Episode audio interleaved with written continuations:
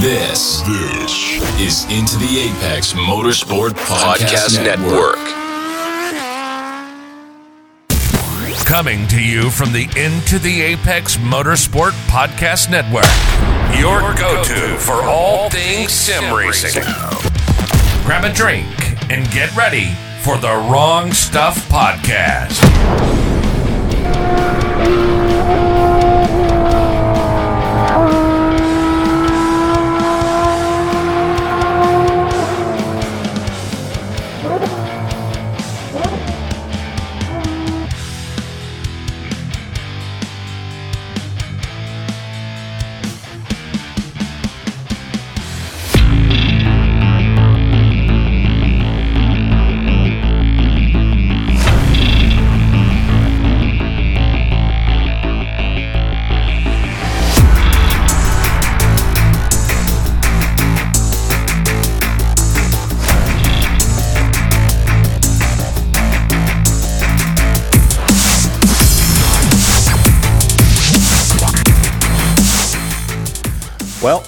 We're back for the first time since I believe December 29th of 2021. As you can see by the uh, imaging, we've changed just a little bit. Have some new, have a new co-host in here with us as well. Um, so, Bradley Alvis here from uh, uh, Sudi, and he's going to be with me here for quite a while from the great state of Texas. So we can talk about that here in just a little while. right. We've got Jake Luther from somewhere up really close to Canada, and uh, Justin Barrera from somewhere down where they talk really weird. So uh, welcome in, guys. And uh, really, what we're going to try to cover today is the virtual 24. Um, we're all running in it as Sudi uh, starting Friday, starting tomorrow, actually. Man, that's coming up quick. And then Barrera and I are going to be running in the VSCA and the LMP2 starting Saturday morning. So before we start talking about too much at one time, let's let's talk about Bradley here because you're going to be with me for with us for quite a while. Give us a little bit of your Yeah. backstory, Bradley, if you want, and let us know. Yeah, sure. Uh, real quick rundown, I guess. Um, yeah, I was born in Cincinnati, Ohio. Went in the Navy when I was 18 years old. Played a whole bunch of sports, so I had to do something constructive with my life. Um, was in the Navy for 25 years, all over the country, all over the world. Uh, deployed a bunch of times, and uh, always loved motorsports. And uh, really didn't have the time or the energy to uh, attack motorsports while being in the military. So, um, yeah, towards the end. Uh, of my career, I just started to uh, amp things up when I was living down in Jacksonville, Florida, and started doing autocross. Was really successful there. Had started with a BMW M2 and won a bunch of local stuff like three different clubs. I won championships, and then uh, won again uh, the one of the major events for uh, SCCA autocross. Um, and uh, my first time up, actually, it was my second one. My second one so that was really big for me, a big win. And then, uh, yeah, I have a a wife and three kids, a 25 year old daughter who's in the, the Air Force, and I have a um, 18 year old son who's I don't know doing his own thing right now, trying to figure out life like we all were at 18, Yeah, exactly. right? And then uh, I have a seven year old daughter because I thought it'd be a great idea to start all over again. Um, so here we are. So yeah, I I got in while I was down in Jacksonville. I met all the guys from Shut Up and Drive It. Um, just via actually a guy named Zane Plumley, which we should definitely have on here one day. Because wow, what a great guy! He's one of those guys that really pulls everybody up. So I learned all I know for managing a team basically from him, and I realized that sim racing was the way to go for me because I just I still autocross, but man, the cost of getting into the other stuff is a little ridiculous. I'll probably do some time attack here in a few seasons coming up, but the cost is so ridiculous. Not that this was any better, uh, but you know, I dove deep into it, and here I am now, man. Met at the Shut Up and Drive It guys, and man, I've been uh, loving it ever since. So it's I guess I've been on the service since well, beginning of COVID, like pretty much everybody else. Yeah. So um, here's the difference, I think, between autocross and what I'm sitting in and what's behind you is this is a one time cost, basically. Uh, when you autocross something, uh, when you drive an M2, right? That's what that's your autocross car. I did. I did. I sold it to my daughter, and uh, now I have a Supra. I have a what is it? A twenty-two or twenty-one Supra? Yeah. Well, I bet you you break it quite a bit when you're autocrossing it, don't you? It's it's happened. so yeah, happened. that they can, they can get pretty expensive pretty quick. From what I know about owning an older an older vehicle, and I don't even race it. So uh, at least these are all one time purchases, right? Um, well, I, I would say though that you know, an autocross is, autocross is the cheap way in to motorsports mm. for sure. It's the grassroots cheap way to get into motorsports. But when you start adding it up, you start to realize cheap wasn't quite what you thought. Well, I mean, same with sim racing. I mean, when I started out with the G29, it was all seemed like a great price and everything was going good. I got in just before the COVID disaster. Yep. And then, uh, yeah, so then I thought, you know, this is all good. This is cheap. And then, yeah, like I said, here we are. Yeah, no, I'm I'm kind of in your same boat, man. I started uh, F1 2014, I believe, on the Xbox with a controller, and I, uh, you know, have had a blast in that, and then started a league in F1 uh, back in 2020, and I was like, somebody was talking to me about iRacing, right? And by that time, I had gotten a wheel, just like a freestanding, like a wheel, you know, with the stand and all that stuff that you can right. buy, fold out stand with pedals and stuff. It was like a uh, Thrustmaster TMX or something like that, whatever, or TSXW, whatever it was called. So, gotcha. Yeah. Joined iRacing, uh, had a monitor, a Samsung curved 32 inch, really nice $150 monitor from Walmart, only with an HDMI connection. Started running iRacing, and I was like, hmm, this is really cool. And then I made the mistake of looking up iRacing and seeing all of these different people with their different rigs. And I'm like, I've got to have it. So here I am yeah. now sitting in my next level rig with my Fanatec V3 pedals, my Fanatec DD1 wheel. Yeah. Uh, so th- triple screens, same screens that you got back there, actually. So yeah, it's crazy. That's how, right. Crazy how all that works. And now that we're talking about sim racing, Jake Luther, want to bring you here into the fray a little bit. You are going to be our team manager tomorrow for the first time ever. I think Bradley decided to put you in charge of that. What are you thinking? You excited for it? Yeah. Um, not only is it my first time like managing or leading a team for an event, it's also my first endurance event that I'm doing. Um, I think the longest race I've ever done prior to this has been like around 2.4 hours. So this is uh, about 10 times the distance there. Uh, pretty excited. Um, I wouldn't say like nervous or anything because we're all in good hands. We have Brad with uh, one hand on the ship as well, kind of guiding it. Mm-hmm. Uh, yeah, I'm more excited than than anything. It's going to be a like fun experience. So, what are your what are your thoughts so far on you know trying to get the team together? I know you guys have been dealing with time schedules and all of that stuff, dealing with t- people from across the U.S. and trying to get everybody in in the correct time slots. Uh, it all seems really fun and really cool until you actually have to start putting in the work. I would assume. Yeah, I feel for everyone um, that either runs a league, has to do any organization over Discord, uh, because getting responses from everyone or feedback, anything. Uh, definitely takes a while when everyone has their own like separate lives and schedules. Uh, Brad's been great about pushing to get everyone to put their times in and getting the schedule set up. Uh, really, I've just been trying to push for some data so I can try and get those uh, like fuel consumption numbers in and plan like our overall strategy. So this podcast is going to go out before we do the 24 tomorrow night. So no secrets. What information can you give away without giving away too much to our competitors here on, you know, trying to figure out fuel? How much does fuel saving do at Daytona? And I can open this to the floor really and let everybody kind of pitch in on this. How much do you think over a 24 hour race do you think fuel saving will be crucial?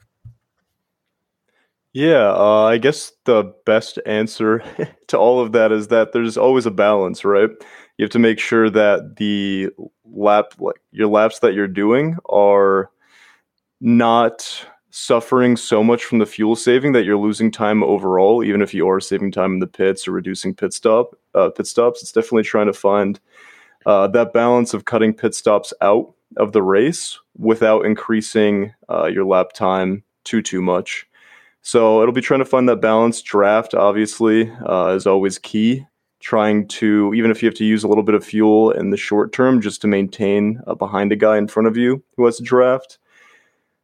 Uh, really just staying on top of a strategy once you try and find that optimal point over the course of the race. I know is difficult because you're going to have however many random things that happen that can throw a wrench in your plans. But I'm assuming you know that's what endurance racing is really.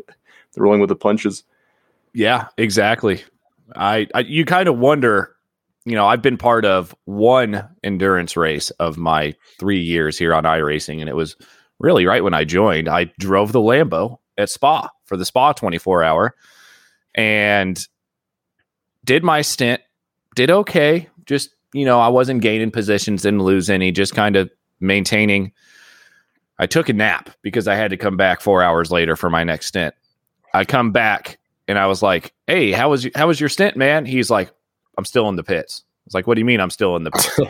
he drove it out of the pits. He came. He he got in the car. I got out of the car. I went to bed. Somebody else was spotting for him.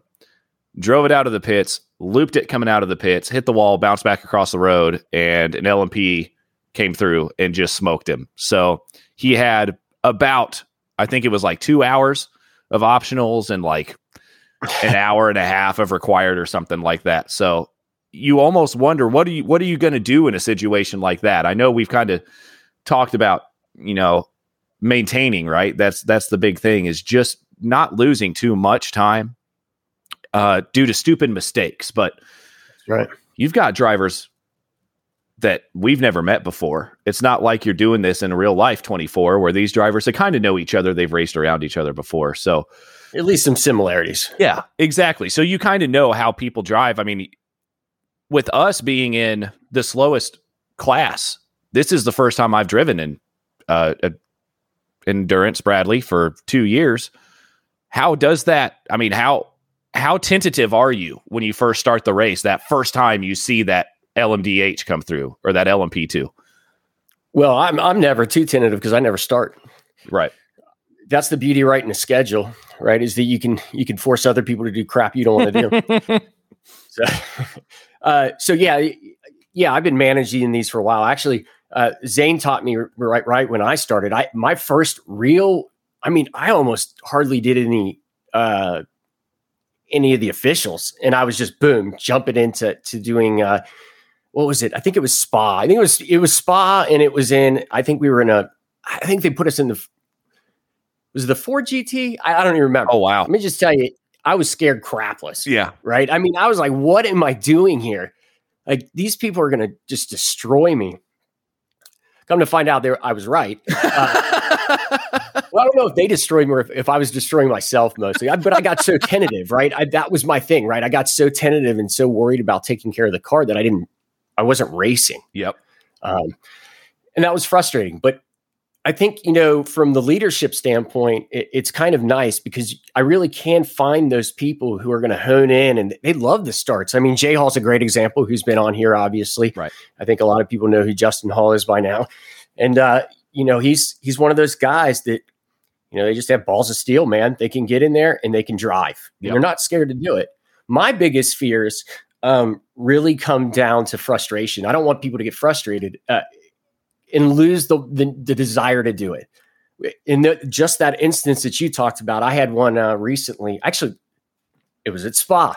uh, I think he was exiting the pits, if I remember right. So we had worked our way from like 12th all the way up to, um, man, I want to say we were in third, and we knew we were going to get second and maybe even first because of fuel strategy.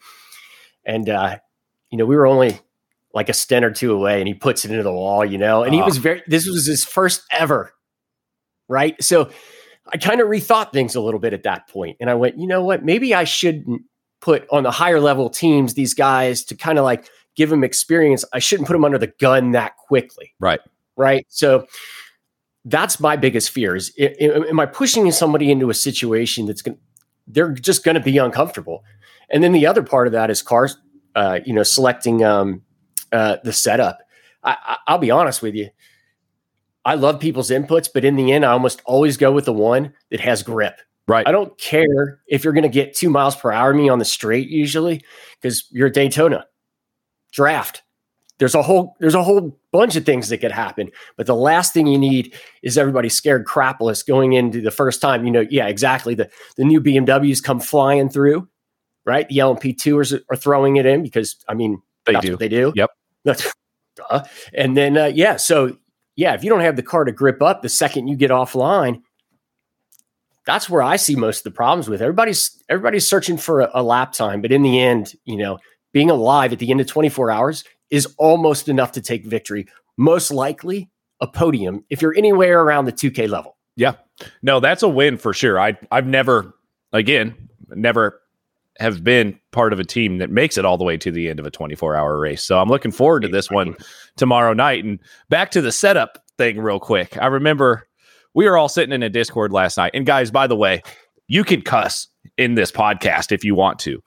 And Luther comes to me asking me for all of these inputs and these numbers for fuel saving. You got a fuel save into T1, you got a fuel save into the bus stop, fuel save full lap, go flat out for five, and do this over 20 laps, five laps each. And now I'm scrambling through because I've been running the LMP all week because I'm running again with Justin Barrera on Saturday. So I've been running the LMP. I get back into the Lambo and I'm using the setup that you had decided we were going to go with. And I'm looping it every time going through the bus stop, man. And I have no idea what's going wrong. And I was, I joined the Discord. I was like, Luther, I- I'm sorry, man. I'm just going to tell you, I can't get you these fucking numbers. I'm so pissed right now. Like, this is so fucking annoying. And I started bitching at Jake. I started bitching at you, Bradley. Yeah, you're worked up. Come to find out, it was because I was trying to race against my optimal time and not my best lap time. So I was pushing the car, look at, like we're talking about, pushing the car to get to that lap time. And that's when I started making mistakes because I wasn't racing within myself at that point. That's right. If you can stay within yourself and race within your boundaries, nobody's going to be mad if you lose a couple positions throughout your your first Yeah. your stint or your two stints or your three stint. Because guess what? Somebody else is going to come in the car and race within their boundaries, and they might be just a little bit quicker. And there's nothing wrong with that at all. That's right. That's right. So I think it's going to be interesting to see how you know this this whole team gels tomorrow. I know we've got some some newer faces, me uh, especially. Luther is going to be his first 24 as well. People that haven't really raced with Sudi yet. Big shout out to Justin Hall. If you listen to this, buddy, hope you're doing well. And uh, thanks for getting me in with these guys because I've found a I found a pretty good group here. But just We're all right. trying to race within myself i think especially around you know these these people that i haven't really raced with or raced around before other than those stupid late night races when we all get drunk and decide to do stupid shit like go race gt3s at brazil and run each other over but uh, but uh yeah it's it's going to be interesting to see how all of how that whole how everything gels together um sure. You know, I, I tell you, in, in no pressure here. Just remember that last year we won. What was it? I think four. I think it was four. Four endurance races last year for Shut Up and Drive It. We won Daytona. We won Watkins, um, Sebring, and I can't remember what the fourth is, but I, I'm pretty sure. You know, maybe actually, maybe the uh, Justin Barrera would be able to clue us in on that. I can't what it was, but yeah. Would you remember what it was? Yeah, it's Petit Le Mans. Ah, heat. There you go. So, hey, no pressure here, right? thanks bradley But see, you know, yeah, but but but in all honesty, it's funny because people ask me more than once. They've asked me, "What's the formula?" Right? And, and Jake's finding out that there is no formula, but it's a mentality really than it is anything else. Uh, us, got, the guys that shut up and drive it, and I, uh, you being one of them now, certainly uh, can can attest. I mean, we want you to have fun. We want to win. Of course, we want to win, but we want to have fun. And if your racecraft is good, we can do anything. I don't care what your raw pace is. And uh, I think when we get that through to people's heads, you start seeing a lot more success because they're just worried about driving their own race, just like you said, Yep. driving within themselves. Yep. That's key. if anybody wants to watch the shit show and listen to the shit show that's probably going to go down during the 24 um, slow motion broadcasting is going to be myself putting it on from my point of view i'll be hanging out with the guys in the discord and uh, you know, kind of seeing how everything goes on. So if anybody wants to see how Sudi does, it will be on the Slow Motion Broadcasting YouTube. So go check that out if you're listening to this podcast before the 24 tomorrow night. Uh, over to you, real quick, Juicy. You're not running with. Okay, first, we need to talk about this before we get into who you're running with. We, I've got to ask this question on the podcast, man. Why is your nickname Juicy? We all have to know. The podcast listeners have to know. I don't recall why. It just started. That just started happening after. Uh, Maybe when Eric, Brad we'll get Eric knows Letsky on here one day. He'll tell the story. for Okay, you. perfect. Yeah, we'll we'll wait for Eric to tell the story then, because I'm sure it's a it's a great one. But, anyways, JB, Juicy, whatever we call you anymore, any anything other than Justin, I think is is what we call you at this point. pretty much. You're running Yeah. with I know Will Coffee, um, and a couple other people. You got you're running that LMDH. Kind of give us your thoughts on that. I haven't. I don't even own the car yet. honestly, I think it's going to be a um, a shit show okay. because I've I've dealt with some several different tunes, and nobody really has a grasp of where to put this car at. Like all the tunes, ha- the philosophy for this car and tuning is not there. Um, the suspension settings are all over the place. I go from one car to another; they just don't drive the same. And some tunes like are fast but are deadly. Other tunes are not as fast but can be safe. And some tunes just feel like they're complete garbage. And I think there's a bigger issues under braking where if you you get it wrong once, you're pretty much screwed. Um, there's very little margin of error, and I think it just comes down to the hybrid system and how it's working with the brakes because it's only regenerating off the the back uh, the back uh, brakes, and I think that's part of the reason why the brake bias in this car is so far forward. Um, so I, I I would be very careful around any hybrids um, when you're racing, especially if there's a pack of them, because if they get it wrong and they go in and get, it's very easy to lock these cars up, and death is just just waiting for you. Honestly, um, I don't. the- Obviously, the top top tier are gonna probably be fine, but like when you get into lower and lower tiers, uh, it's it's way more scary than driving the LMP2. How's the, bus P2 stopping? Way more stable. It's just to me, it's it's the first year, the first big race, and it we'll see how it goes. But I think there's going to be a lot of death. Yeah. Oh, yeah. So I've been racing a little bit in the IMSA with not so great a luck in the LMP2 here. Um, I I was joking around with with you guys and the into the Apex guys, the Mad Sim guys, about my I rating. I've actually got it pulled up right now. So I started this week at twenty six twenty three. Um, my I rating is now down to two thousand and six. So uh, I've lost about 600 I rating this week while trying to learn how to drive this stupid fucking LMP that I'm going to be running on Saturday. And I can only imagine the differences because I, I don't go anything over GT3s. I never have. My favorite car is a GT4. Um, Yeah, and the only reason I've ever run anything faster than that are the radicals, and that's for my league and XSLR, which we'll get to after the break. Jake Luther. Uh, but yeah, I dealing with other traffic, including those LMDHs or the GTPs or whatever you want to call them, in an LMP2 is scary. I haven't had to deal with them yet in a GT3. And I know they nerfed the LMP just a little bit. They they bopped it, BOP'd it when that GTP came out. I think they slowed it down slightly, uh, put maybe a little bit more weight on it. But But those damn GTPs can get into corners so quickly, man, compared to an LMP, especially a GT3. I mean, that's going to be the scariest part going into turn one, even the bus stop. I mean, I've seen, I've watched LMDs or GTPs send it from at least 400, 500 meters back going into turn one on a GT3 and they make it stick. Yeah. But the problem is when they don't, that's going to be the bad part. Yeah.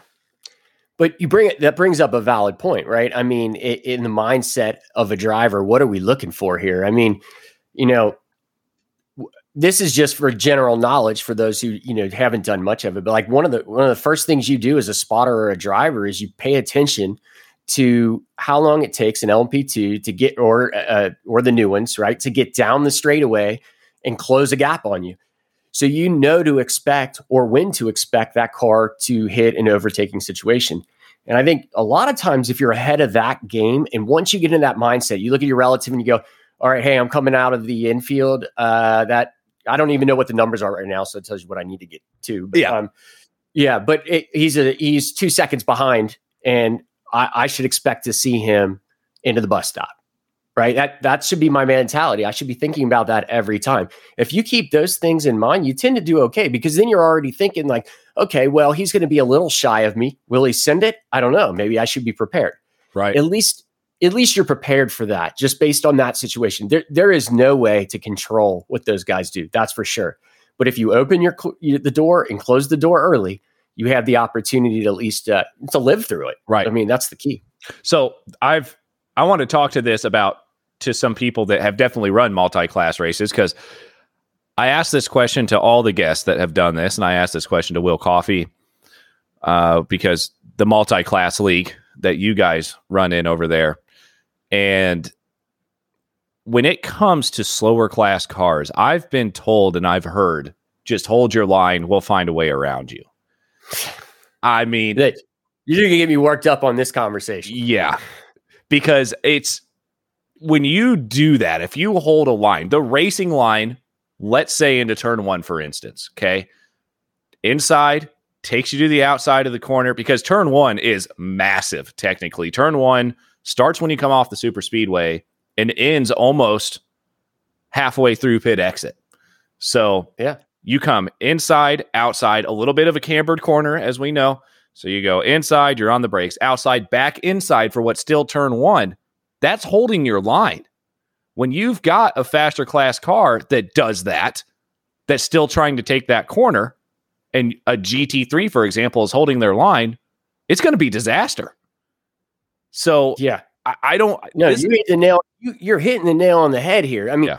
it, there's a common sense rule. Holding a line is the key, right? Uh, So when people keep saying that, they throw it out like the racing line. Well, first of all, everybody's racing line is slightly different. right. Yeah, you one could argue there is only one racing line that's the fastest. I, yeah, okay, I got you, bro. and, and let me let me know how often you hit that Exactly. right? So stop, right? So, but the real talk is if you're in a GT3, you, you, you got to use your brain, man. It all boils down to what is my line supposed to be like on for normal people, and you got to think about that, right? If I got a, if I got a, if I'm fuel saving, for instance, Mhm. and I got a car coming up to me, they're not going to expect me to lift that much early. Mhm. I need to use my brain and go, hey, you know what? I need to prepare to let them know, or I just need to go full out until I get around this corner and give the spot to them, Mhm. whatever it is, right? And and a lot of times this hold the line idea, it's it's hilarious. It's a great excuse for people. You didn't hold your line, and then the next complaint they'll have is you didn't give me the corner. Why did you go on the outside? You should have went to the inside. It's like, oh, bro. My goal uh, that, and that's why I always tell my guys when they're driving, driving, telegraph what you're going to do early. Right. That way, it is their responsibility to figure out how to get around you. But if you don't do it, then don't be shocked. Yeah. Don't be mind blown when they get upset and say, dude, drive your line. Yeah. Right. What the heck? Yeah. Right. Yeah, that's that's going to be I think the the biggest part. I think we could all drive a GT3 around Daytona for 24 hours and probably be okay. Oh, yeah. The worry is driving a GT3 around GTPs for 24 hours. That's that's going to be the big one and I think that's that's the biggest change or the biggest hurdle that I don't think people expect when they get into these 24 hour 24 hour races is they don't know how fast those cars can get to you. I mean, I'd say you give it about what do you think? Uh Barrera, Juicy, JB. What do you think about 10 laps, 12 laps by the time the GTPs get around to the GT3s again? Yeah, it's going to be like 10 to 12 laps. That's pretty pretty accurate, I would say. Yeah. And we're still those G that GT3 field is probably still going to be in a pretty big pack at that point, barring any lap one, turn one incidents, which we know there will be. Um, It'll get. I would say it get somewhat broken up the first time around, and then after maybe thirty minutes to an hour, you the pack of GT3s should be broken up, and faster people should be going, and slower people should be slowing down. Yeah. Um, so the one one more thing I wanted to get to before uh, this break, and we we talked about it just a little bit before with the strategy and the fuel saving and stuff. How many teams do you think in this 2K iRating range, which is where we're going to be, uh, uh, with the exception of Juicy, which I don't even know um, where where what range you guys are going to be in because I think you guys how many how many people do you have over there for the GTPs? I think it's four people, and they're all higher iRating than me because I'm at like two thousand Yeah. as well. So for the GT3 field, at least for the Sudi GT3 car, how many?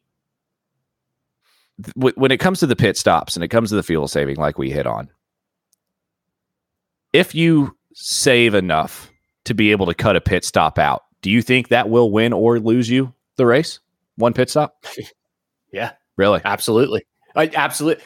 Look, four out of four last year that we won were were won via last minute pit strategy calls, Mm-hmm, and it's and they were all those calls were able to be made because we set them up early. mm-hmm. That's the problem, right? People want to fuel save when they want to fuel save. Well, that doesn't really work that way, right? So Right. if you go out of the gates and you go ham, you got your fastest driver, right? And he's going for it. He's going ham. He's going to prove to the world he's faster than everybody else. and then everybody wants to follow suit. And then if you're not, if you don't have anybody managing this team, like a lot of people don't, the next thing you know, everybody's just driving as fast as they can. Well, that sounds good. But over 24 hours, it doesn't just work like that, right? I mean, there's so much more involved. And I think Jake Jake's going to find out, right? I mean, they, you know, I set him up for this in a way, but I'm going to be right there to help him. That's the I mean, we got a lot of a few other people that have done this before, but like that's how I learned. I mean, trial under fire, and you, he's going to learn real quick that you know setting yourself up early in the race will give you that option to do whatever you need to do at the end, whether that is fuel save or whether it is to close down a gap. Because you know we're not talking about tire management, but guess what, fellas? We're going to be tire managing. It may not be, yeah, okay. Am I going to take tires this pit stop? Of course you are, right? Because you at this point you pretty much have to. Right. Um, why wouldn't you? The only option, the only change for that would be at the very end of the race, maybe the last stint. You may save a little bit of time there if you have like maybe a half a tank or less of fuel. But just the the reality of it is, you're going to have to manage those tires anyways. So I remember last week you were watching one of my one of my races and I think I was in second place and it was the sprint race too. It was only a 20 minute race. And I believe it was a Porsche GT3 in front of me. And that first 10 minutes, I was like, Bradley, I can't get to this guy, man. I mean, he's quick. And then all of a sudden, this Sure. is a 20 minute race. He started coming back. He had just overheated those tires, just probably stomping on the brakes, stomping on the gas, understeering everywhere. And I I pulled back probably three seconds on the gap. Yeah, he still won, but that's over a 20 Sure. minute race. Imagine if you overheat those tires those first 20 minutes and you've got another 40 to go before you have to stop. Yeah, people aren't managing that stuff. So, I mean, the reality of it is, is these are the same guys that get on. They're, they're literally you're in a 40 minute race, and in 15 minutes they say my tires are gone. Mm-hmm. No, they're not. like Mm. they're. You kidding me right now? When you put if you pulled in right now and you looked at the percentages, they'd probably be like 95 or 90 percent. Exactly. I mean, but but you've got them. at a temp.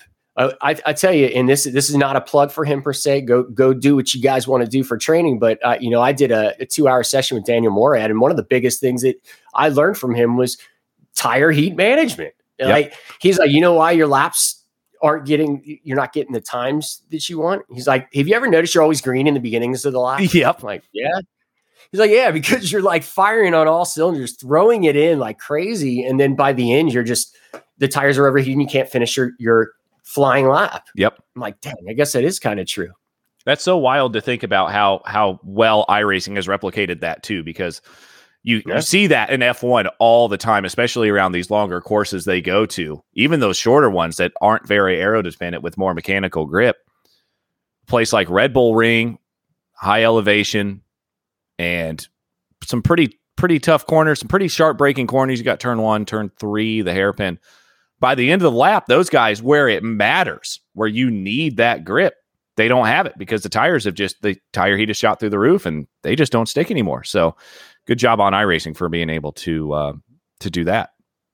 Yeah, for sure. I you know Daytona is going to be a good example of that because you know with last lap nobody wants to be in the lead, right? Mm-hmm. And you're going into the bus stop. If you were like doing everything you could to like put pressure on the guy in front of you and you get your your tires too heated up you could you could potentially put yourself in a spot not to win that race simply because you did push too hard. Right. Simply because of that. You can't get through the bus stop because you're sliding all over the place. Yep.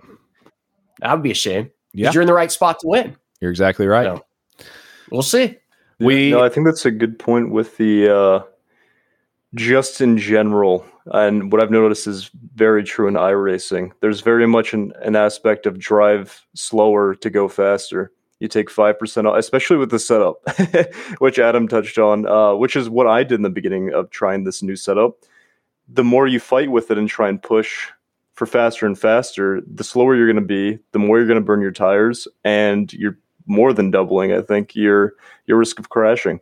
And I mean, how do you manage, you know, paying attention to deltas for LMPs or uh, any of those quicker classes behind? How are you know like being able to have the presence of mind to look at your fuel, anything like that? If you're pushing, you know, balls to the wall the whole time, I found right. uh, there's definitely a huge aspect of just taking five percent off the top, and your pace will increase. You'll have, you know, way more. Um, like brain to manage all the other aspects of the race. I think it's for for endurance what seems to be the most uh, important uh, like aspect to have as a driver over anything else. It's just knowing how to manage yourself and everything else going around around you because it's 24 hours. So one mistake and your race is done.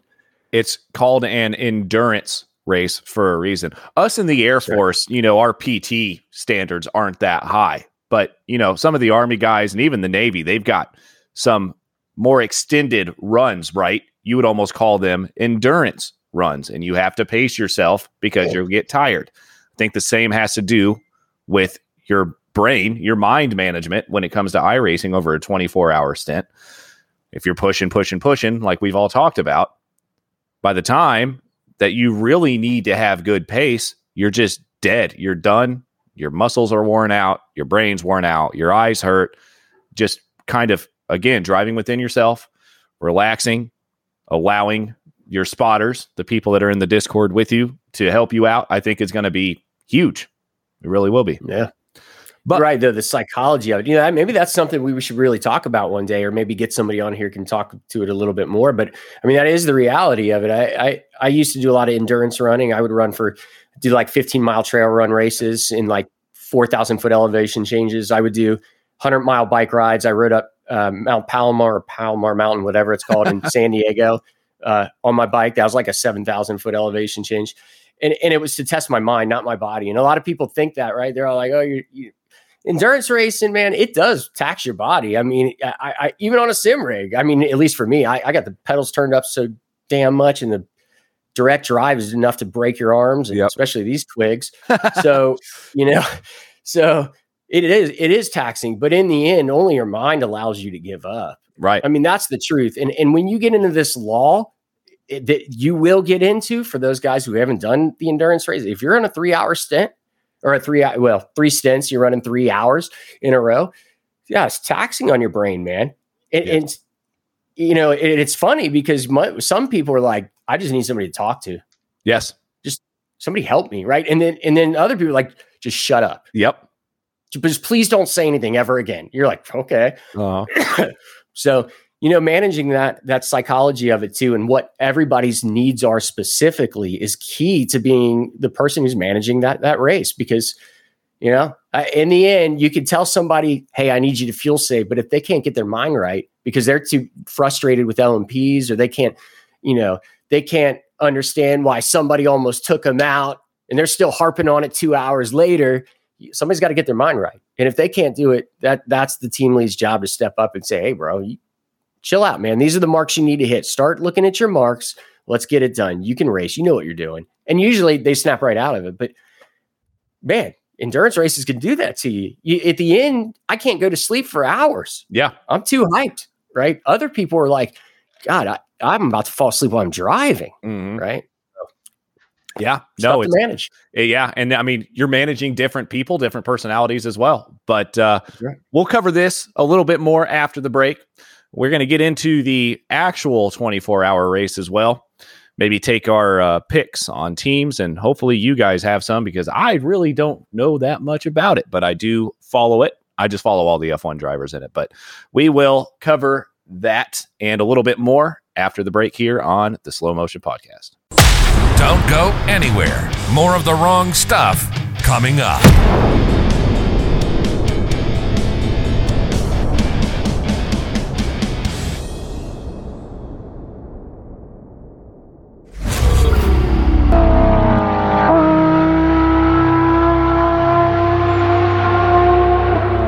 Are you ready for 2023? In January, Into the Apex will return to the historic Daytona International Raceway for the Rolex 24 for the biggest road show yet. Porsche, Porsche, BMW, BMW, Cadillac, Cadillac, Acura, Acura. Who will begin the GTP era victorious? Follow intotheapex.com for trip details and meet up with the show live from Daytona Beach.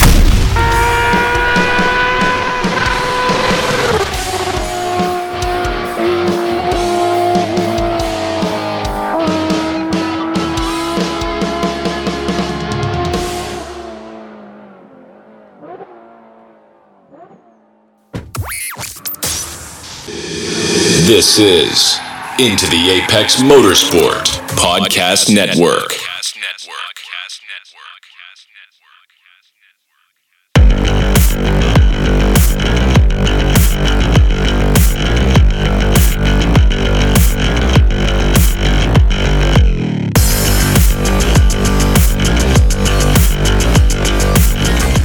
All right, guys, we are back for the second half of the slow motion podcast here, brought to you by Into the Apex Podcast Network.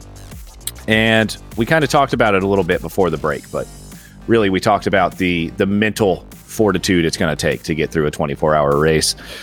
We're lucky on the Sudi side to have plenty of drivers um, participate. I think what are we up to, Bradley? Seven, I think we're going to have. Seven on one team and six on the other. Yeah. So going to be quite a few drivers in there, which is good for the mental aspect. We have plenty of time to give people breaks, but um, we wanted to hit on something real quick here before we get into the actual 24. Jake Luther and Justin Barrera have both joined my league that I run on Sunday nights called Cross Series League Racing, as has Justin Barrera, who hopefully will be back soon. We all had a bet that the person that loses had to chug the shittiest beer that you could find. Well, I forgot to get the shittiest beer, but I happen to have a few Trulies in my fridge. And long story short, I had to chug that beer that night because Luther won the race for XSLR around Phoenix Road. What do you think about that track, Jake? That was just a 40 minute race. Well, not even 40 minutes, like a 35 minute race. And those cars, you want to talk about mentally and physically taxing, man. Holy shit. Yeah, those things are no joke, especially on that track. I think on like I want to say higher speed tracks, but I'm I'm going to say that larger tracks. Even I've only run that car before once in like a 15 minute session at Watkins, uh, and it's a little bit easier. You know, you get to run the car over the straights, heat the tires up. Your braking zones, you don't have to worry too much about braking at super low speeds. Uh, that track was intense. It's like what a 53 or second lap, give or take, like 54 for maybe your, like the other like average times. Um, Yeah. 53 is being quick, but yeah, it was a lot of um, management going on, or just Yeah. like keeping yeah a lot. You're doing things nonstop and like, and I think I said it uh, in the after the race in the post race interview, but like one or two percent extra brake pressure can be the difference between making a corner and spinning out completely and having your whole race ruined. And you also Uh, mentioned on the break or in, during the break, uh, we mentioned Daniel Morad a little bit with the with the downshifting, especially in those cars. If you don't rev match or you over rev the car on your downshifts, doesn't matter how much brake you're putting in. If you're turning in, it's going to go on you. That's right. Yeah, it's a big thing. I had that one hour one hour coaching session uh, with him that I got off of uh, WSRL, and there was. I mean, we talked about a lot, but one especially was what gearing I'm in going into the corner. I my bad habit was being a gear down because I was relying on that extra uh, extra rotation by dropping that extra gear. Uh, so keeping in mind how that can affect the balance of the car, I learned, especially into T1 on Phoenix Road, that really slowed down or to really slow down my downshifts, especially I'm applying brake and steering angle at the same time, which those cars really don't like. Uh, so that one downshift, like half a second too quick, quarter of a second too quick, can just spin you out. Um, that and the upshifts too. I know on that uh, last turn before the straight, or like you know, I guess it is a giant left turn because it's in a it's like a roval kind of setup. But Yeah.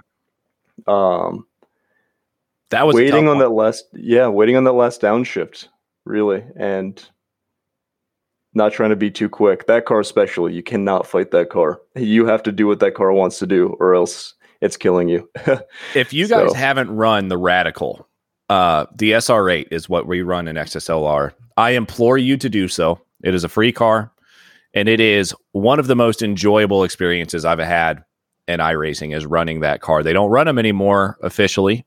They now run the SR10, which I don't own, but I will. They are just so much fun. They are little go karts. I mean, they're probably a step to, step above a shifter kart. Honestly, super aero dependent. Um, you don't drive them like you would drive an IndyCar or something like that.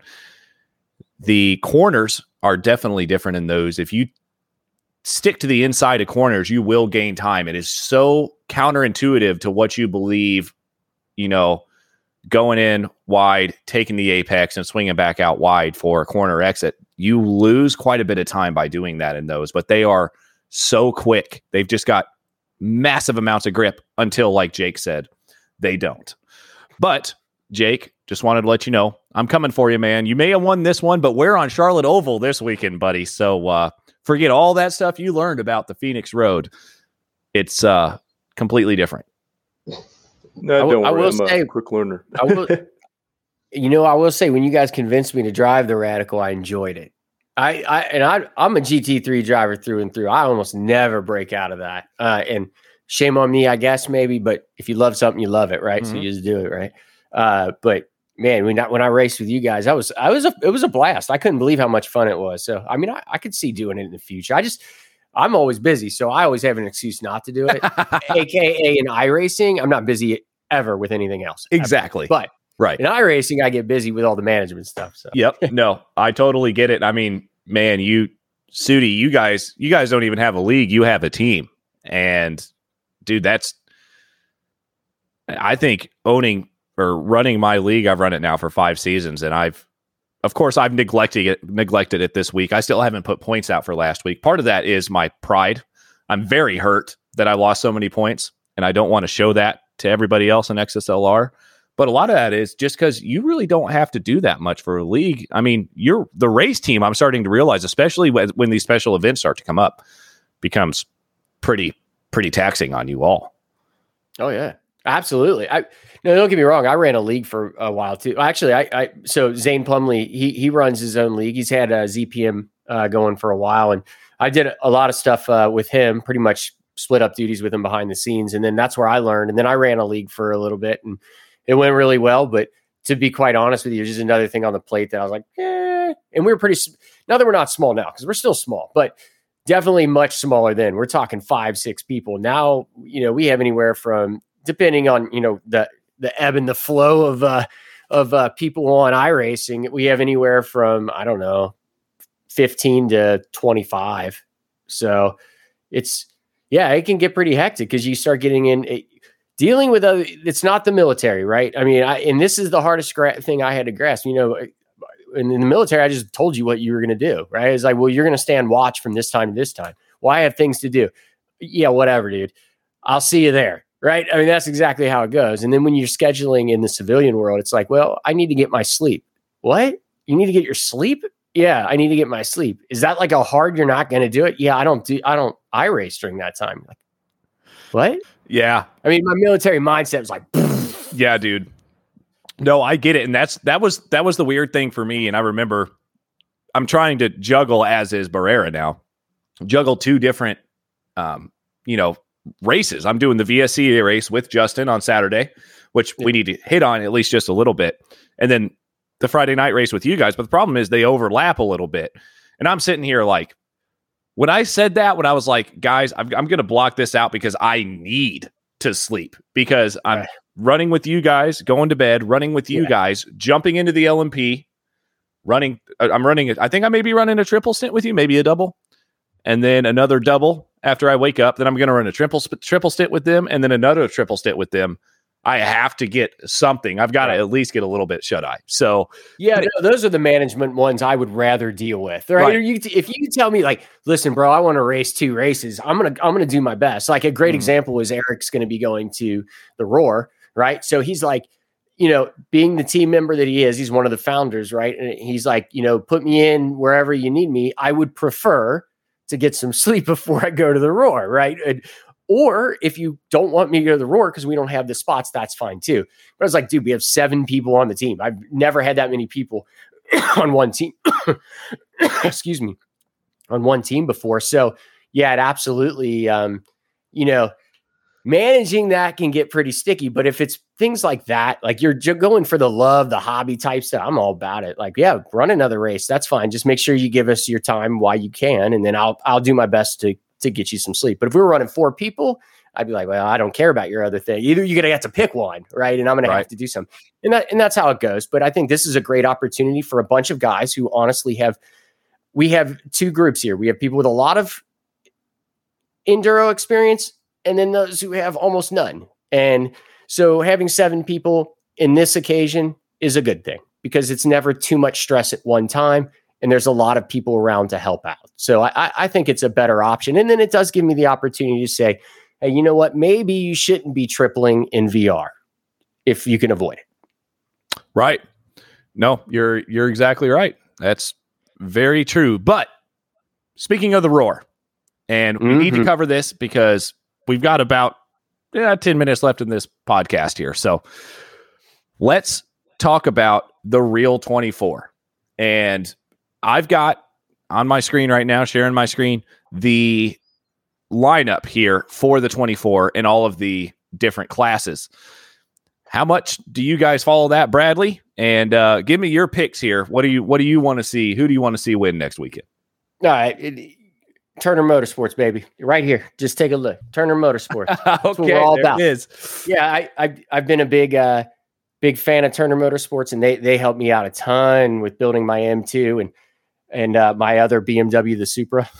Yep. Uh so yeah, so I've done a ton of stuff with them and they've always been really good to me and I mean who who can't like Bill Auberlen? I think the guy's like almost 60 years old. He's the most winning GT driver in, in North America uh, history and he's just he's so happy to frickin' race every day. If you're not motivated by that guy, you got problems.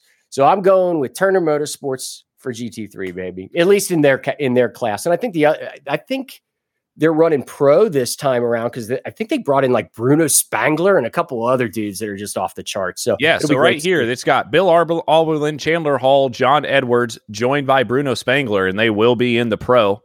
Um, the car will Yeah. contest GTD Pro for the IMSA Enduros and GTD in the sprint rounds this this year. Uh, yeah, So. there you go. And and I was just about to say in in, in uh, GTD, I see uh, the one just below, but I'm I'm a big fan too of the Paul Miller Racing Team. I mean, Snow is an incredible driver to watch. He kind of goes under everybody's radar. He's one of those guys, so it's so cool to watch him race. So, hey, and I'm a BMW guy, you know. Of so course. those are my my picks for GT. Uh, for for the other ones, as long as they don't hit the cars that I like, then I don't care. Yeah, it's so funny that you know you can tell the the difference between someone who loves to watch this type of racing and someone who just likes to talk about it. I go through like if I'm going through here right now to pick, Yeah. I'm going to go with Chip Ganassi because it's NASCAR, right? Ganassi Motorsports, got to go with Ganassi, Right. and Sébastien Bourdais is driving for him. And who doesn't know Sébastien Bourdais, right? So Ganassi for me in the GTPs definitely, and it's going to be cool. This is the first year that those GTPs are going to be out on track, so it's going to be interesting to see how those things can hold up for their first 24 hour race. I know they do a crap load of testing and all that stuff, but you don't really know until you get into the race. You know what I mean? So, uh, you know, you got caddies. is- Go ahead. This is Juicy's wheelhouse. I mean, Juicy knows about all this. I, you know, I'm just like I said, they're just a big airplane wing that I'm hoping doesn't hit the cars that I like. Juicy, give me your pick, man. What do you? Who are you thinking for GTP? Uh, GTP. I like the Cadillacs. Um, I think it, because they're a non-turbo engine, they have the best chance um, of winning, especially being the newest year. But I do you- also like um, who is it? A Meyer Shank Racing uh, with the Acura and uh, you know uh, the Konica Minolta, Minolta team. You know the Wayne Taylor Racing. Yep. So those are my pick. I, I'm not sure about BMW and Porsche. Uh, any turbocharged car, I always like. Yeah, you know, you got more stuff to deal with, and it's a new class. On the P2 side, um, usually I just go with whoever has a non-standard P2 going on. Unfortunately, everybody's running the same stupid chassis right now, so I don't care.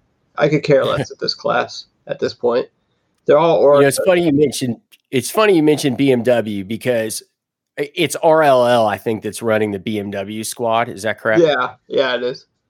Yeah, I, look, I, I'm a huge BMW fan, but you know the one thing that always gets me is RLL, and I, I don't want to bash anybody because racing's hard, but good lord, they have thrown away so many races and so much.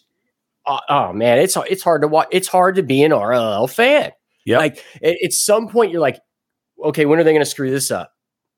Right, and then it happens. Like I don't know. Not even before the race started. I don't even know if it was last Daytona or maybe the one before. I don't even remember. Yeah, I mean, I think it was Bruno Spengler that just like ran into the back of another oh, car. Oh yeah, I think that was the last year the GTEs. I remember that Yeah. race. I remember watching that race, and I was like, "What the hell?" It was one of the last laps, and he just Bro. killed him.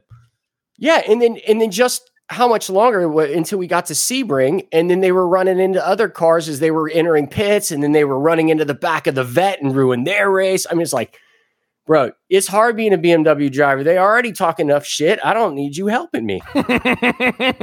No, I'm gonna tell you guys, I know nothing about endurance racing or follow any of this. uh, although I should um, really expand outside of watching F1. Uh, but I want you to scroll up here because I saw. I'm gonna give my my dark horse of this of this race. Now we're going for Action Express Racing one. Ooh. Yeah, one. It sounds like a way cooler FedEx. All right, Action Express There it is. with a name like that. They also have Jack Aitken on there.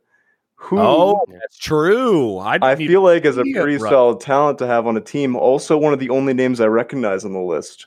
So You don't wait a minute. You don't know Sébastien Bourdais or Simon. Pagenaud, Helio Castroneves. You've never heard of any of those guys? no, I'm gonna be quite frank. I have not followed. I've started following motorsports in general, primarily with F1 in like 2020. I didn't even get my sim wheel till 2021 when I started sim racing. So That's funny. I'm still gotta expand outside of. Oh, they have Colton Hura or Herta. He's he's pretty Yeah, good. On I mean, the actually- team I see, but uh, yeah, I gotta expand and, and learn some things. But You got I mean, real Hartley? talk though. You ain't wrong about the about that uh, Action Express because Alexander Sim w- is is quick. He's always been a quick BMW driver. Pipo Derani's always quick. Like all, I mean, genuinely, if you look at the field right now, it's so stacked, dude. It's crazy. I saw you put you you even uh, highlighted Colton Herta, Sheldon Van Linda. Like, dude, these guys are actually Nick Yelloly. There's another one that a lot of people don't know about on the number twenty five car. NASA. Nick Yelloly is just like faster than shit, dude. He's one of those guys that's always racing in Britain and stuff that we don't hear much about, and he's just breaking folk off. Right? And and he comes here and he does really well uh, with B, with Turner Motorsports for a little bit, but boom, he's already up running with the big dogs. So that'll be a good, you know, it's a loaded lineup.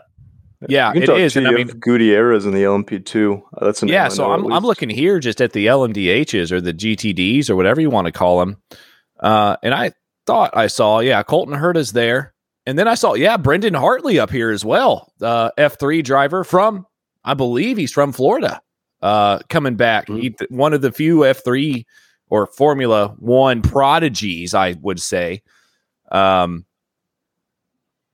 that have kind of decided to come on back. Uh, they're just not, you know, I think just there's more stuff IndyCar drivers, some Still, more IndyCar drivers in P2. Yeah, Yeah. that's true. Yeah, P two did have a few in there. I saw. Hey, where's that Malcolm in the middle dude, man? Why doesn't he race this stuff too? He should go from. Oh, he's doing like ARCA series, man. yeah, I heard about that. Oh, Frankie Yeah. Muniz. Yeah, I saw that. Good for him. Yeah, I also like here- the articles describe Oh, him as got like Malcolm yeah, the right Middle there. Star who suffered memory loss. They're still on that. So here's your Yeah, that team right there that you got highlighted with Scott McLaughlin and Josef Newgarden. Are you kidding me, dude? That's going to be one to watch out for, man. And uh, if you listen to the last Into the Apex podcast, uh, they talked about Scott McLaughlin quite a bit. And you want to talk about a guy that is just unbelievable to go from V8, where he dominated in Australia, coming over here to IndyCar in his second year, man. He's challenging for the championship. That guy is that guy's tough. tough. So yeah, Absolutely. I'm a, I'm an IndyCar fan. I will say that. So I do watch a little bit of IndyCar, but I mean, yeah, McLaughlin's like next level, dude. I I I, I suspected he'd do okay when he came, but nothing like that. Holy cow! I mean, look at guys that like Jimmie Johnson. That poor dude, man. I mean, Tony Stewart. or yeah, yeah. Yeah, man. like, come on, bro. yeah, we were actually talking about that a little bit. Um, talking about me going from the GT3 to the to the LMP for these endurance races, and I just remember Tony Stewart. Uh, it wasn't an enduro, but he did the Coca Cola 600 at Charlotte. Got on the plane and went over to Indy uh, and drove the Indy 500 and looped it. I think like the third lap, spun it out, wrecked the car, crashed it out. So uh, to see someone like Scott McLaughlin, who's come from a heavy, beefy V8, no aero, just all mechanical grip, freaking just monstrosity of a V8 supercar, to hop into an Indy car, which takes much more finesse and do as well as he does, just shows you he's someone like Fernando Alonso esque, right? The guy can just get into whatever car he wants and Except drive. not toxic. Well, and not yet, not toxic yet. Fame gets to people sometimes. I don't know though, man. This dude, I, I I don't know. Every time he talks, I feel like he's so genuinely happy and excited to to be a part of auto racing. I it's the type of guy. He's another one of those Bill Auberlen guys. When he talks, you're just like, dude, this guy loves what he does. I I feel like for and I, this isn't to hate on Fernando in the sense of like his capabilities. I'm, I don't even care about all that. He just has this mentality. I feel like it's like maybe you don't know I'm Fernando Alonso, and it's like, well, yeah, right. Well, what about the racing? Do you see how pretty I am? It's like, exactly. I do. Right. I do. I see how pretty you are. Nice hair, by the way. You know, right? Cool. You know, I, I don't know. I, and, and then you look at the history of how toxic he is wherever he goes. It seems so toxic. I, I don't know if that's him. I would assume it is, but you don't hear that with Scott McLaughlin. no, you're right. Uh, I can tell you how good he has to be because as someone who hasn't seen too much of motorsport, I, I know the name. Was it he was the first to beat Greg Murphy's uh, lap record at Bathurst Yes. in the supercars, right? Yeah, yeah. That I've seen that uh, that video, both Greg Murphy's because that was uh, maybe a bit more impressive, obviously, with how er- much earlier that was, but how how good that lap was and how dialed in that was. I get goosebumps every time I see that. Um, yeah, that was a a crazy lap. lap. I remember watching Yeah. that on YouTube, and the guy just, you know, they're like, "Congratulations, you did it," and he's like, "All right, well, now I got to go do another one." It was, he was That's just right. like, it, I, he, it's like he wasn't even going for the lap record, right? He was just Right. out there qualifying. no, you could tell he got that that like that in the zone, that flow state effect. That Yep. car, he was so close to those barriers. He hitting dirt. using that. He was using everything. That man was Mm. not there at that time. It was just uh, the car. Yeah, I'm, I'm looking here, by the way, through these LMP3s, Jarett Andretti, another clearly another Andretti boy or cousin or somebody, but can we talk about Andretti for just a minute before we close out this podcast? You want to Sure. talk about a bloodline that is just pisses excellence. It's got to be the Andretti bloodline. I can't think of any other like let me think of some fast drivers here. Dale Earnhardt. Dude, there's some in here right now. Look, Fittipaldi's in here right now. He comes from a hell of a, a bloodline. Right, exactly. Yeah, that's true. I mean, so, but like you think of Mario and Marco and Michael and like all of these different drivers, and now Jarett, who I have never heard of before until right now. Right. Uh, like this is just a.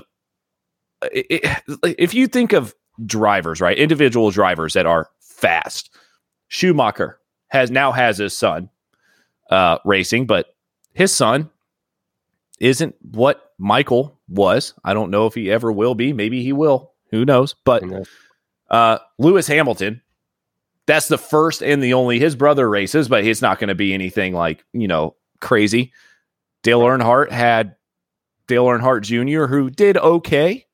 Michael Waltrip had Darrell Wal- or Darrell Waltrip had Michael Waltrip, but none of these teams, like none of these people that you think of, like you, other than I'm just gonna I'm gonna stay on it. Andretti, Andretti is when you think motor sports and you think car racing, you think Andretti. Yeah, I I, I think Dick that. Trickle. Oh yeah, trickle. Here we go. Trickle. I mean, that's the guy that when I think auto racing, that's what I'm thinking about. Yep, Cole Trickle. um, but yeah, no, I I gotta. So I'm going through here. The LMP threes, I gotta go with Andretti Autosport. You know, speaking of, uh, if any, you guys have any picks here for the LMP class? You've been looking at it for a minute. Uh, let's see. Yeah, I don't. I, I think. I think you were right there. I, I I'm I'm going with the. uh mm, Man, that is tough because Barbosa is another one that has a name that goes along with it too. I mean, Barbosa's. Yep. His father's one hell of a race. I, I assume it's his father. I'd see Oh, this yeah. is one of those ones. You're right. These names pop up, and I'm like, yeah. I mean, how many Barbosas are there? Well, I'm sure there's a ton, but how many are doing this? Right. Right. Go Yeah, I with don't number know. 85, JDC Miller. Okay. Ooh. Okay. Yeah, we'll see what happens. Just cuz. Yep. All right. Well, Uh, now GTD, uh, I Lexus or um, what's the other one? I knew he was gonna pick Lexus. McLaren. Lexus. So you're, I, I, I'm, I can tell right now, Juicy, you're one of those people that pick cars and not teams or drivers. It just depends. Like in uh, uh, the hybrid, my favorite team's not not there, which was Mazda. So it's like I don't care. Now I'm just looking at the teams. I know this this Lexus team is notoriously good uh, in this GTD Oh, yeah. class. They're, I think they're top of the top, man. I think, I mean, this Corvette, the Corvette Racing Chevrolet, they're they're pretty good, but man, this Lexus team, I just remember watching them last year, just fucking walk everybody that they tried Uh, to race. Are they Well- missing someone? I, where's the other Vasser team? Is there not another Vasser team this year? It may be in uh, GT. There's one further up the line. I non-pro class. It's right there. Oh yeah, There it is. I tell you what, that Monaco dude, holy crap, dude! That dude yeah. is next level, dude.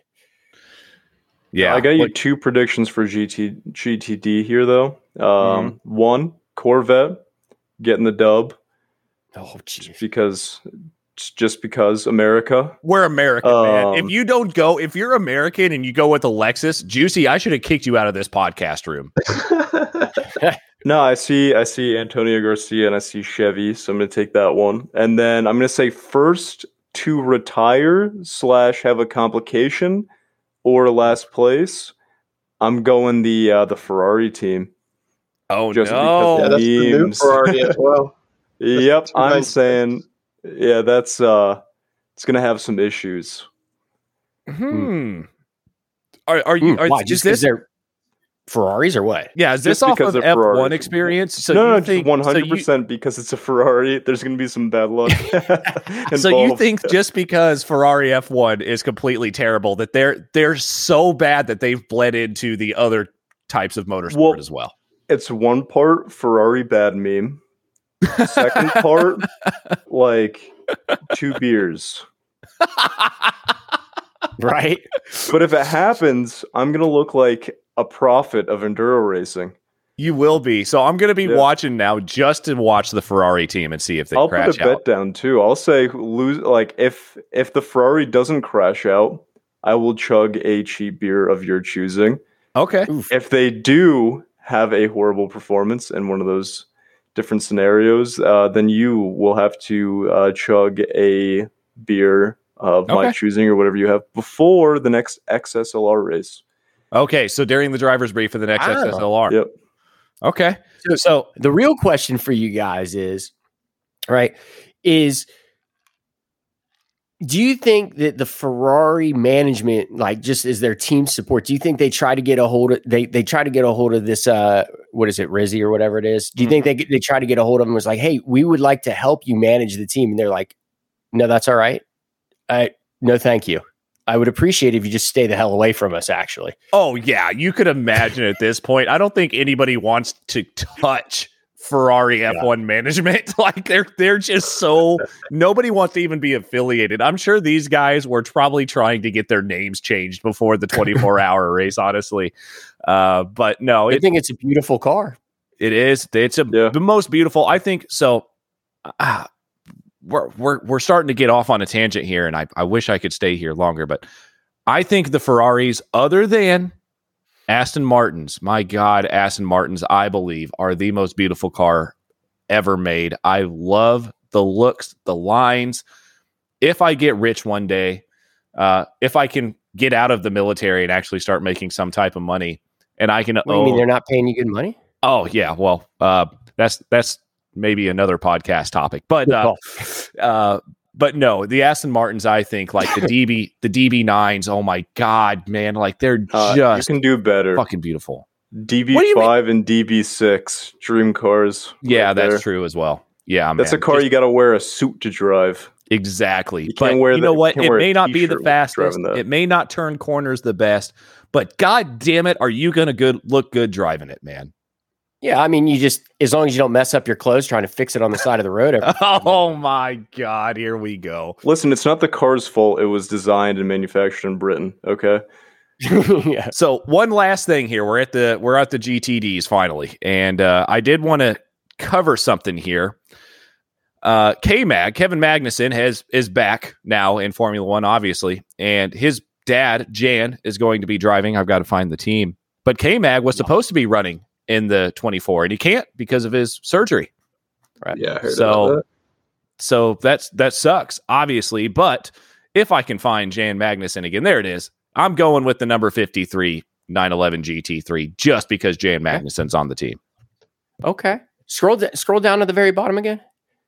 Yeah, there's the other Turner team. So you could. eh, I'm gonna tell you right now, Robby Foley, he'll lead those guys to victory too. You better be careful. That's that's quality squad right there. Yeah, that's true. What's crazy is the amount of GT Pro is very little compared to the G- regular GT AM field. Yeah, I mean, look at the amount of drivers here in the GTD field. That's crazy compared to the GTD Pro. Yeah, I like that though. I mean, I think that should be kind of the elite though. I I, I kind of appreciate that. You know, you put in, you have more of the factory teams in the pro, and then you Yeah. get down to more of the the individual team type stuff down in the other ones. But I mean, if they want to move up, great. But I mean, that should be kind of the elite if you ask me. It makes more sense for it to be like this. God, could you imagine the amount of money? Even these GTDs, the GTDMs, like we're sitting here talking about autocross and the amount of money it cost just to get enter a GTD car into the IMSA series has to be just unbelievably expensive. Well, as a driver, you're going to have to pay anyways. I mean, the vast majority of them are, you know, so it is Right. what it is. The- I, I mean, when you find out some of these guys who you thought were just like, I don't know, I don't know what it was until I really started diving into it, and then I even, you know, had a, I talked a little bit with uh, Daniel Morad about his his situation at the time. It was just really interesting here because you just assume, man, you look at these drivers and you just assume, I know that name so well, he's got to be a paid driver Yep. right? I mean, when you hear some of these names, oh, they've got to be, but then you find out, dude, if I wreck this car, I have to pay. That that happens. That's real. I mean, Yeah. that, That's out of. Uh, I had the the the pleasure of racing uh, against. Oh, why did I just forget his name? Uh, the autocross god that everybody. Oh, Randy Pobst. Yeah. So I, I raced against Randy Pobst, and one of the things he he was talking about was real racing and just the fact that he couldn't. It, it, it was unbelievable that he still, even with his stature in the in, in racing, he still drives cars that if he wrecks them, he has to pay for. 'em. Mhm. Th- that happens to him still, of all people. That's incredible. Oh yeah, here you go. Speaking of Fittipaldi here, uh, yeah, Pietro Fittipaldi there and Rick Ware Racing and the There it is. LMP2s. But uh, yeah, man, I'm excited. I'm excited. We have a crazy good uh, few weeks here of virtual racing and actual racing coming up, and uh, you know, Daytona. It's Daytona month, like everyone's always saying, man. So. Um, really looking forward to that. You said you had a buddy going to the Roar this weekend, tomorrow, actually, right? Yeah, Eric's going to be there. Daniel's going to be there. Couple, couple guys from the thing is, is a lot of the SUDI guys are from the uh, kind of like Orlando ish and up to Jacksonville, and even uh, some into Georgia, and then some slightly south. So it's not all that far away to get to Daytona.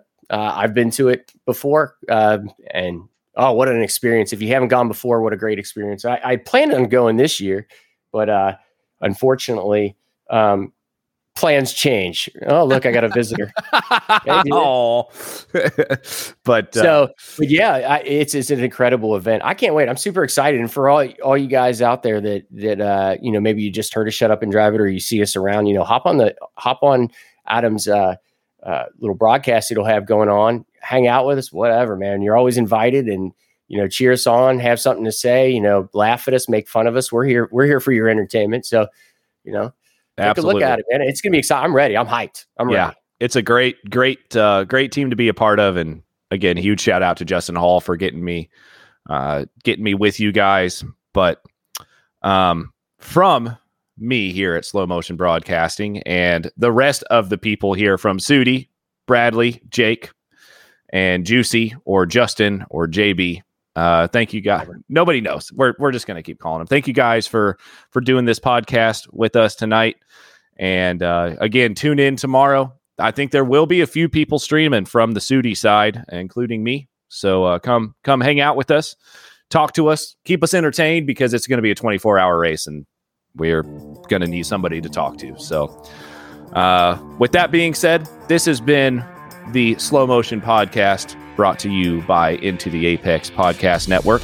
And until next time, guys, we'll talk to you.